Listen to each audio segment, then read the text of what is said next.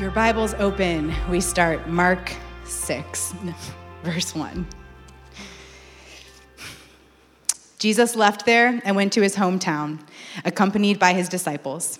When the Sabbath came, he began to teach in the synagogue, and many who heard him were amazed.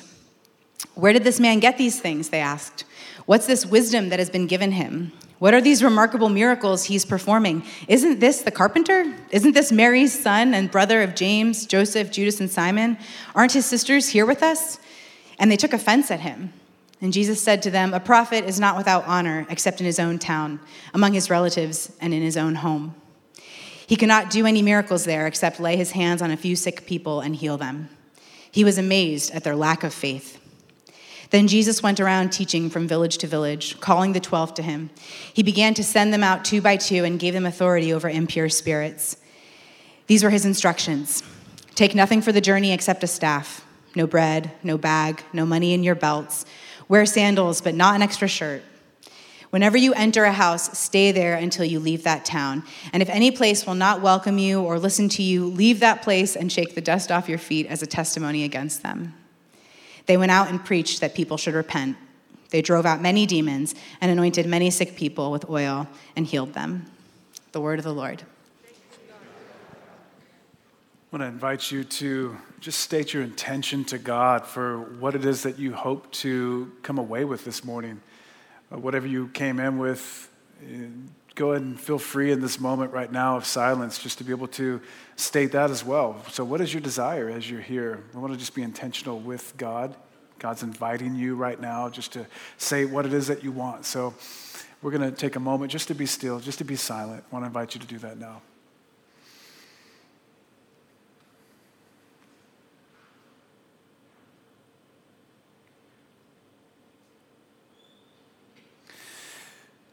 Jesus reminds us that He is your good shepherd, that He leads us into green pastures beside still waters.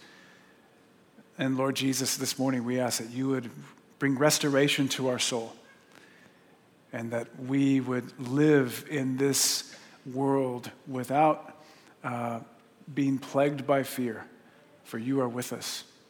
Your rod and your staff, they comfort us.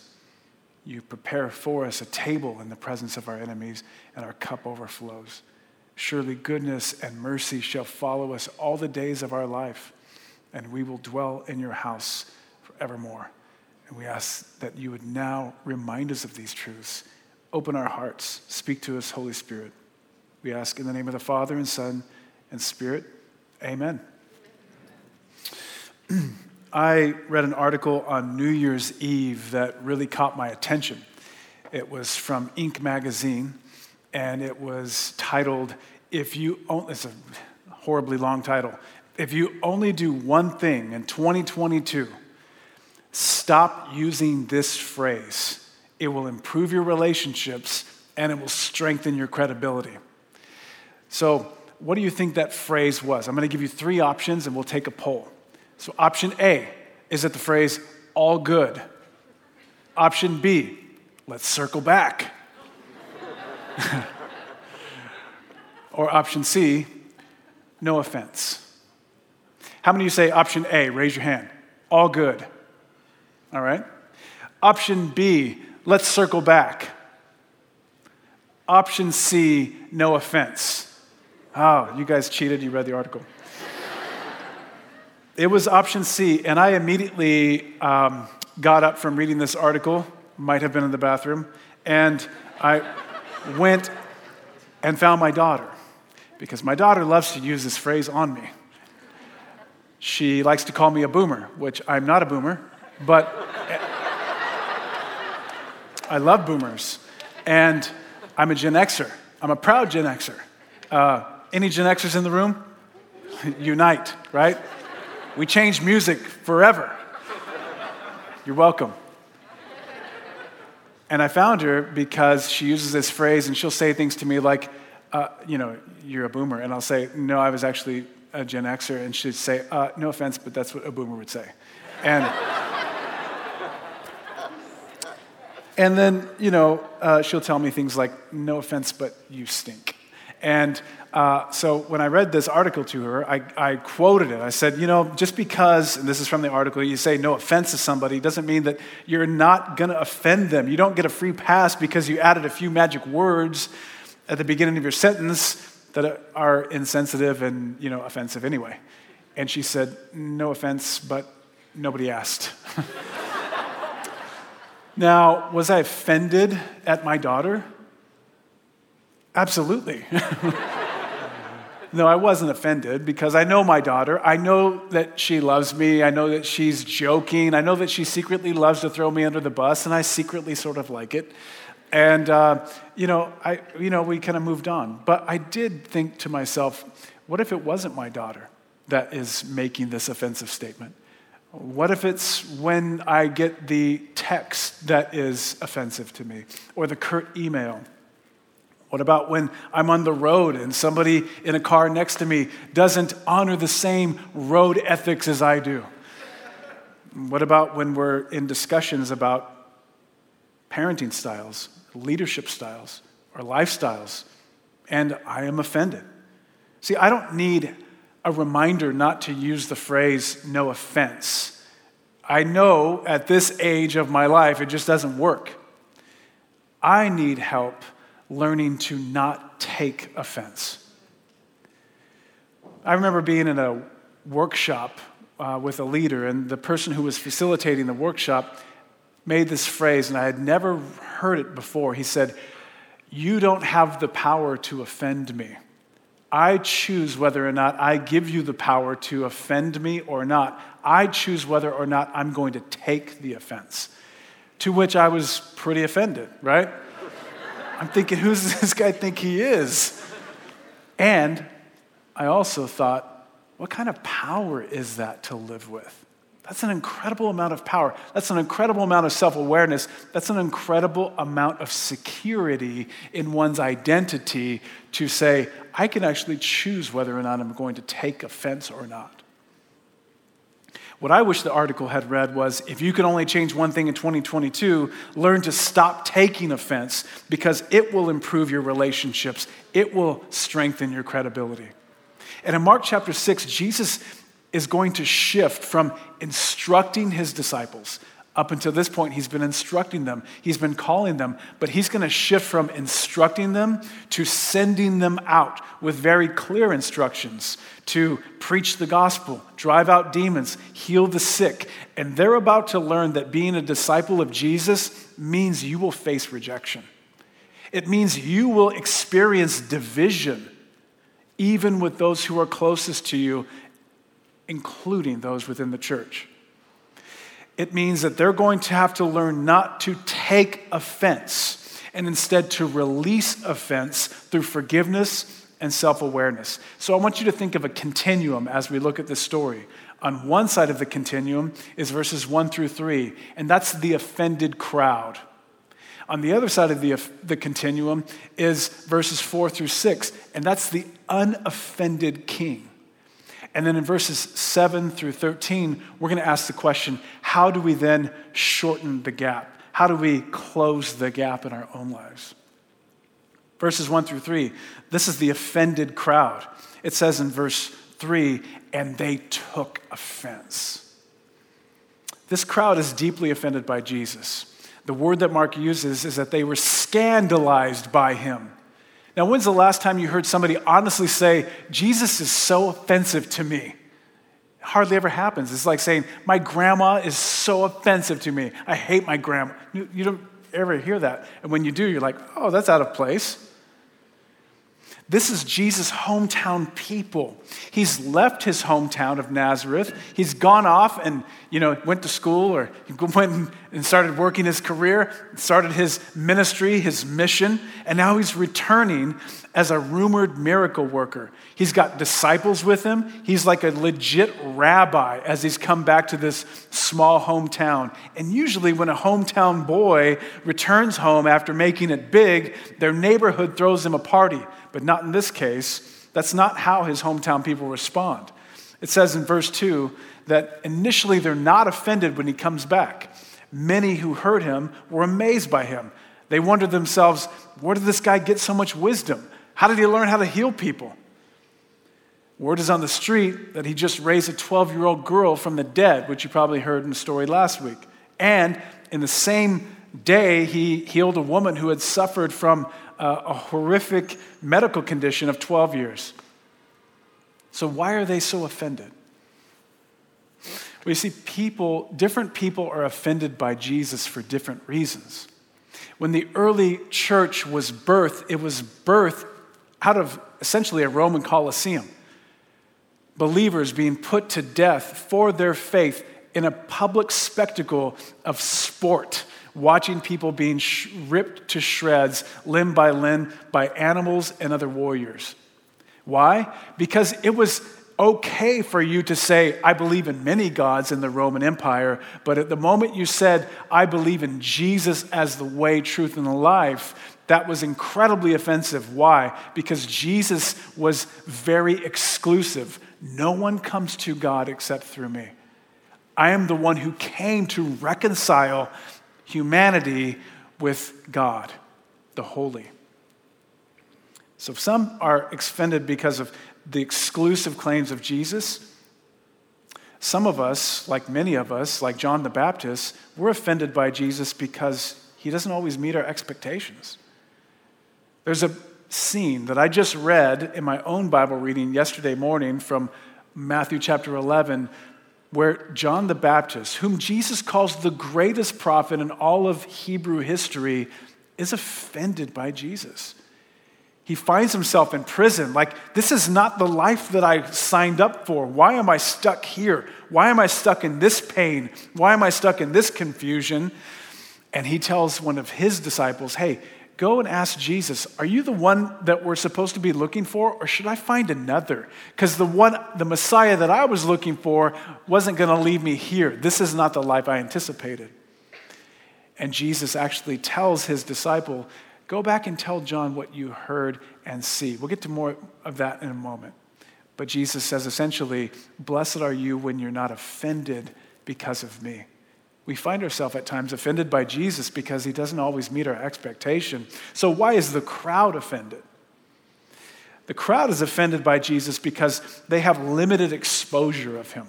In other words, they know enough about Jesus to think that they know everything about Jesus. Like they grew up with stories about him. He was a carpenter in their hometown. They knew his mom. Apparently, there's like this rumor that his birth was illegitimate, uh, teenage pregnancy. Like, what kind of home could he really come from? They know enough about Jesus to be dangerous, but they don't know all there is to him. It's kind of like when you go home for the holidays, right? Your family, your extended family, they know the child you, but can they really know the adult you? Like, can you, they really know all of the experiences, all of the challenges that you've faced in life? That's where some of the disconnect happens in those holiday moments, right? And so that's when they launch into a series of questions, five questions to be exact. Three of them are affirmative, the last two are offensive. The question I want to ask, though, is why do they seem to take offense? Because initially they're not offended. Jesus is teaching them, he's reportedly healed people, he has the power to heal them. Well, in order for me to take offense, I have to believe that someone else is on the offense against me, which causes me to go on the defense. And I don't know about you, but I can spend a lot of energy and emotional stamina thinking about how I'm going to defend myself in public or in relationship, etc. Dallas Willard says one of the reasons why they are offended and the reasons why we get offended, you and me, is because whenever we take offense, it's because we believe our kingdom just got invaded. Jesus is bringing a whole nother kingdom by which he says, The kingdom of God is among you. Repent and believe. I am the king, not Caesar. And this is offensive. Why? It induces fear. Taking offense is often a fear based reaction.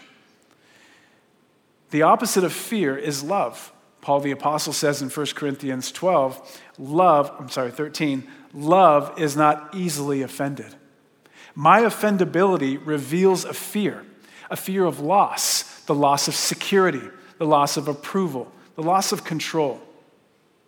Either I'm responding in love or I'm reacting in fear. Now, are there times when we take offense for good reasons? I believe so. Jesus modeled anger on behalf of God and others, but it was always measured, never reactive, never defensive. The kingdom of Jesus does defend God's kingdom. But his rule is always love. And it's very rare that I am actually responding out of love and out of a sense of justice and mercy for others. Typically, I'm reacting out of fear. You've just invaded my kingdom. The crowd's offense, however, is rooted in fear. Their kingdom is being invaded, as we said. They're asking, Who does this guy think he is? We grew up with him. He's a blue collar worker, he's a carpenter. We bought wood from him or yokes from him. His mom is, you know, we don't even know if we can trust her story or not. When they take offense, it seems to reinforce their unbelief. Or maybe their unbelief causes them to take offense. It's hard to tell. Either way, when I take offense, or you do, it blocks my ability to believe God. Just like John the Baptist. When our ability to believe God is limited, it often limits God's work in our lives. Ultimately, it limits God's work of healing in their lives. Verse 5 said, He could do no miracles there. I love this part though, except He laid His hand on a few people and healed them. His hometown crowd is unwilling to be surprised by Jesus. And isn't that what faith is?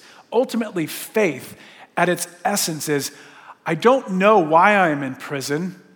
I don't know why I'm facing this situation, as John the Baptist would say, but I'm willing to be surprised by you.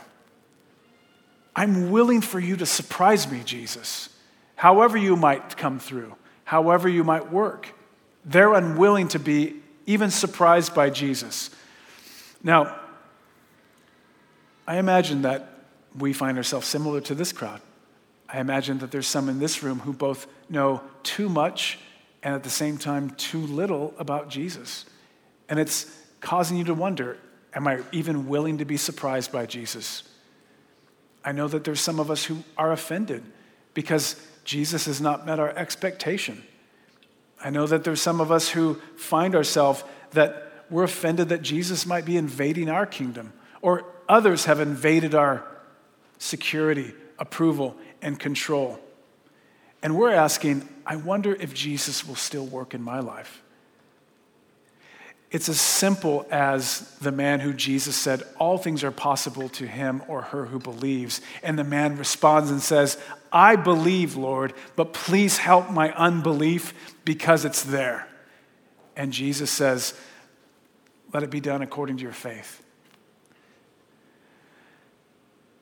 Doubt simply says, or being willing to believe says, I believe, help my unbelief. So, one more thing how can you know that you're taking offense?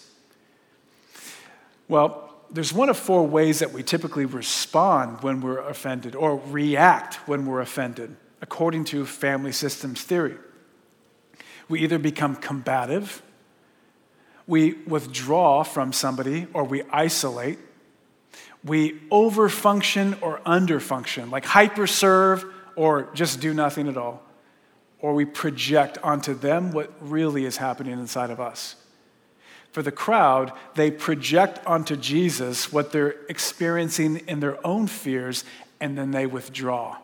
What is your mode of action when you're reactive, when you're offended? I find it good news that when John the Baptist says, Go ask Jesus if he's the one, or if I should look for another, Jesus' response to his disciple, to the people asking him the question, is not to put down John, say, I can't believe John, I'm done with you, John. Instead, he says, I want you to go tell John what you see. The blind see, the lame walk, the dead are raised to life again And then they go back and they tell John. And when he leaves, he has affirmative words to say about John. He says, Among those born of women, there's never been another one greater. In other words, Jesus sees him, he sees his faith. What little he might have in that moment, it's the same with you. He sees your faith, he affirms you. And he says, Tell John, blessed are they who are not offended because of me. In other words, keep going, John. There's a blessing for you here. You keep hanging on. Blessed are they who are not offended because of me. So, the question I have as we look at the unoffended king is what if we were so secure in who we were that we could remain delightfully unoffended or unoffendable? Is it even possible? Well, I do see it in this unoffendable king. This king is undefended. It says, Jesus says to them, A prophet is not without honor except in his own hometown, among his relatives, and in his own home. What do you take notice of? What do you see in Jesus' response? I see that he's not reactive. He doesn't seem to take the offense up. These people have just put down his mom. They've just talked trash about his job or his work. They just categorized him in their minds as a person. They're his hometown people, they should be his community. And yet he responds to them by speaking honestly, candidly, truthfully, but he's not defensive. Jesus responds in two ways. First, he's amazed. Notice verse 6 he was amazed at their lack of faith. Do you know that the word Jesus was amazed only occurs twice in the Bible? The other time Jesus is amazed is when the Roman centurion comes to him and he puts his faith in him and says, No, you can stay here, Jesus. I know you just say the word and my, my, my employee will be healed. And Jesus says, it says of Jesus, he was amazed at his faith. And he said, I haven't found such faith in all of Israel. Faith amazes Jesus, catches his attention. Jesus is amazed at their faith. Notice he doesn't respond, he responds with amazement, but he's not offended. He's genuinely amazed that they're unwilling to put their trust in him, the one who's the source of life, of love, of peace. Um, when my oldest daughter was about three years old, I remember a time when we went to cross the street.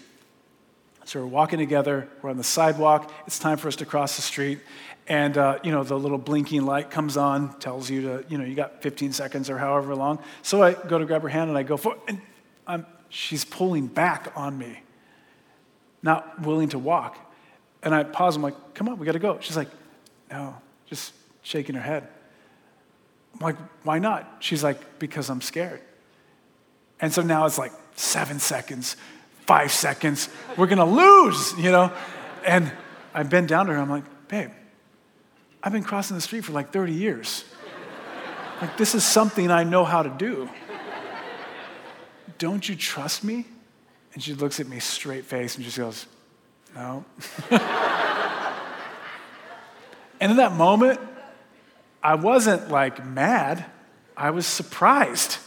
You're three, and I'm like a crossing the street expert.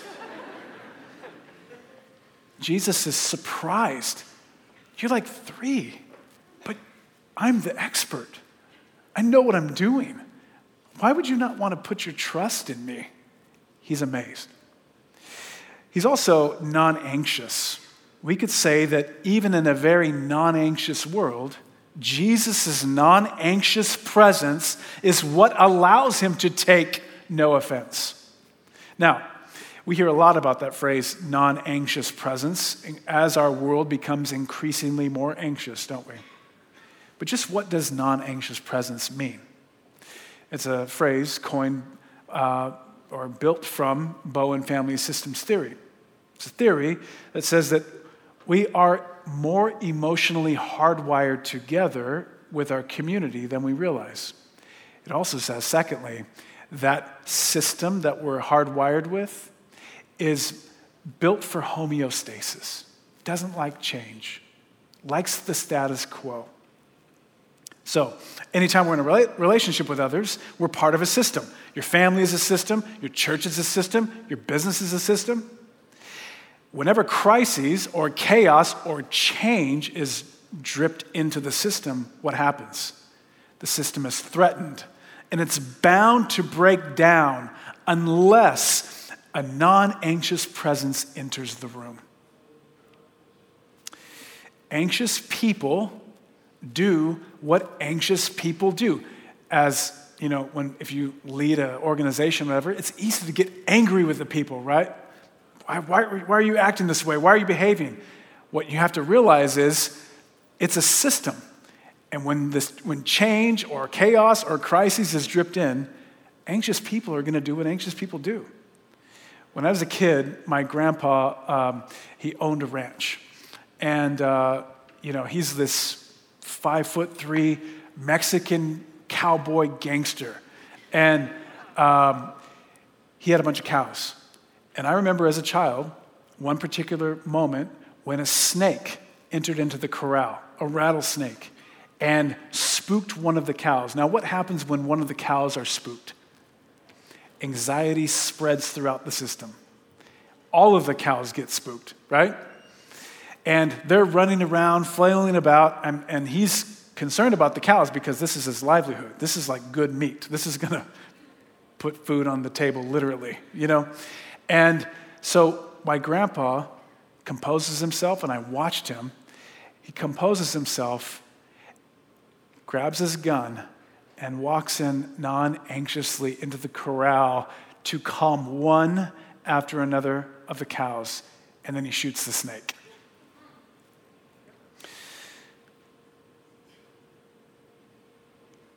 I don't know if I should have said he shot the snake, but um, I don't know if that's acceptable in today's era or not, but you know, rattlesnakes can be dangerous. so then, how does one become a non anxious presence? It requires two elements. One, they have to be self differentiated. We'll talk about that. And two, they have to stay connected. Self differentiation is the ability to remain connected in relationship to significant people in our lives and yet not have our reactions and behaviors determined by them. It means that we're moving toward others while also being very clear about who I am, what I want, what I will say, what I will do, what I think, what my beliefs and values are. It means I'm defined clearly by those things, and yet I'm staying connected to others.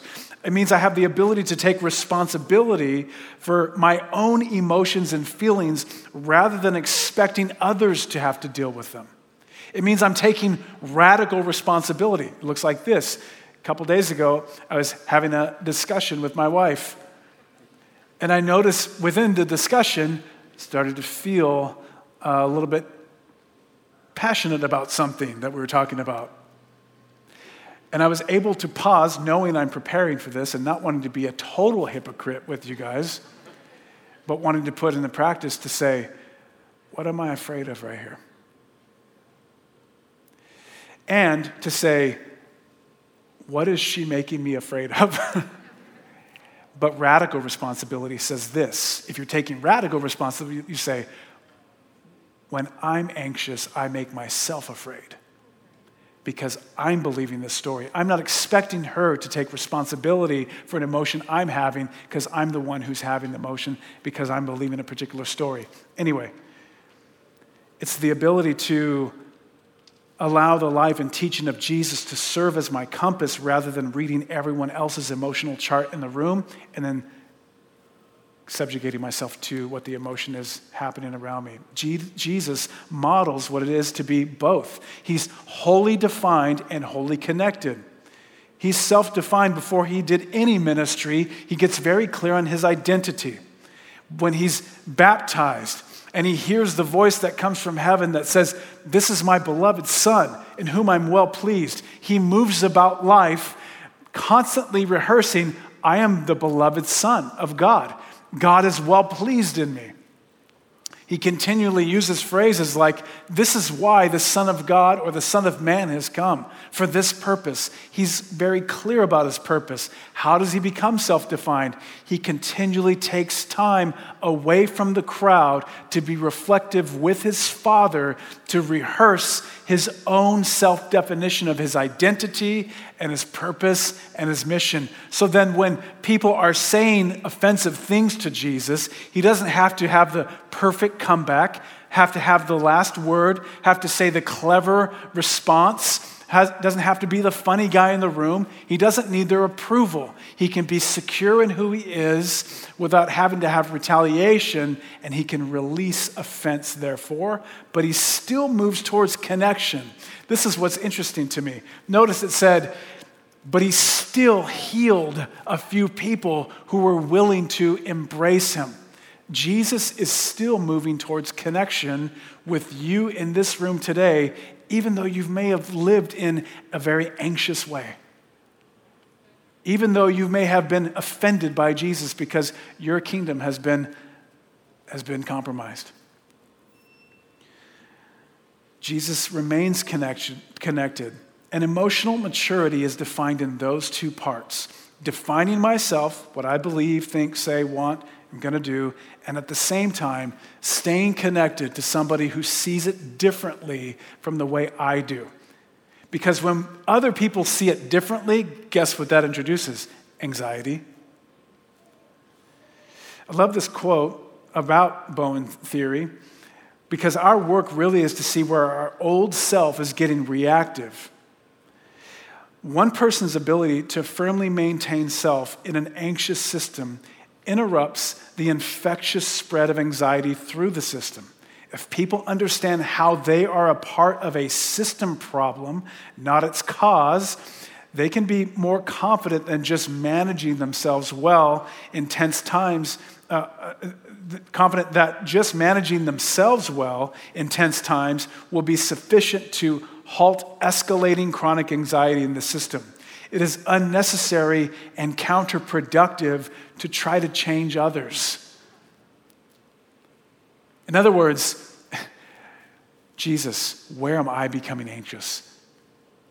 How am I a part of the system, a part of the issue that's happening right now? I can't control what the other person's doing or not doing. Jesus allows people to maintain their unbelief, even though he's amazed that they would choose such a path. And he's both wholly connected and distinct He's moving towards those who will still be people of peace, those who will still invite him in to work within their lives. And he's still doing that for you today. He's doing that for all of us who have struggled to live non anxiously, who have struggled to release offense. He's doing that for all of us who tend to get offended easily because of the threat to our kingdom. He's still moving to the few sick people with your mustard seed of faith who will simply say, I want to be healed by you. I believe. Help my unbelief. So then we saw the offended crowd, the unoffended king. Lastly, and most briefly, how then do we shorten or close that gap? In a sentence, I want you to close your eyes and just hear this. I would say, we become more unoffendable the more we practice the non anxious presence of Jesus. I'll repeat it one more time. We become more unoffendable the more we practice the non anxious presence of Jesus. I want to look at that in two statements. First, practice, because in verses 7 through 13, Jesus is about to show them why he's been modeling this non anxious presence for them. It wasn't so that they could just be self actualized as humans, it was so that they could have an impact of healing in the world. In other words, he's sending his disciples out to practice right now. He's essentially going to tell them, I'm sending you out to preach the good news of the kingdom, to heal other people, and you're going to face demons. And guess what? You're going to face rejection. And I'm sending you out in pairs. What happens when you go out in pairs? Anybody ever had a business partner or a relationship partner? What happens? division, offense, In other words, I'm teach, I've taught you how to do this because you're going to have to learn how to do it in the field. And you need practice in order to do that. Learning how to take no offense because you will face division, you'll face rejection, you'll be offended. I want you to practice. And I'm going to leave you before we end with two practices I want you to consider committing to this week. But secondly, he practices from the non anxious presence of Jesus. Now, some of you, even the word non anxious presence makes you feel your anxiety rear up. But here's what Psalm 103 says The Father, He knows our frame, He knows you're human, He knows you're made of dust. And it says that just as a father pities or has mercy on their child, son or daughter, so the Lord God has mercy on you. He knows your frame, and yet He still says, I see you. I see your faith. I see that you, you know, just like John the Baptist, among those born of women, there's never been someone greater than that person, even though he's feeling offense. This non anxious presence, if we're to take the metaphor that I shared of the corral and the cows and the snake, I guess we could say that God knows that you've been bit by the rattlesnake called sin. You've been infected with poison. You have this tendency towards self absorption or fear. And the good news of the gospel says that God entered into the system. He came into humanity and came inside the corral, and he himself took the bite of the snake on our behalf. Why? So that you could always know that his non anxious presence will never leave you, never forsake you. He walks himself into the corral, and it's the non anxious presence of Jesus that he wants to become your confidence. This non anxious person will never leave me, never forsake me. What am I saying? Am I saying that we should never feel hurt or anger or sadness. No, in fact, I'm saying the opposite. I'm saying in order for you to take no offense, you'll need to become more aware of when you're feeling the hurt, the anger, and the offense. And then to invite Jesus and his non anxious presence into that and say, here's what I'm afraid of. I'm afraid of this loss of security, approval, or control. So, how then do we close that gap? And I'm even nervous of saying, how do we close the gap? Because really, it's God who's at work in you. God is the initiator, you are the participator. And yet, Paul says, so therefore, work out or practice your own salvation with fear and trembling because God is at work in you. So here's two simple practices for you this week. And I only want you to say, Yes, I'm willing to enter into that if you feel a whole body yes on this thing. Number one, define your new self. Take time out, either in this time where we have to reflect and worship, to define your new self, or sometime this week. In other words, practice envisioning, daydreaming as though the new creation had already come and you are fully complete in Christ. Who would you be if you were to respond to whatever situation you're facing as the highest form of your new creation self, how Jesus sees you. And then, secondly, take time this week to disrupt your autopilot. We walk through life on autopilot, not being aware of when the fear has entered into the system. And therefore, then anxiety becomes to, starts to run rampant and we become reactive. Disrupt your autopilot simply by becoming aware of first, define how you tend to react when you feel anxious. How does that old self take over the new self? And then just notice when it happens. Just notice. That will be growth in itself. So, as we do that, we realize that Jesus is inviting us to a whole nother level of belief, of trust. Why? Because of his non anxious presence. And we're going to take time to be with him in that now. So let's do that. I'm going to pray and invite the team up to lead us in song.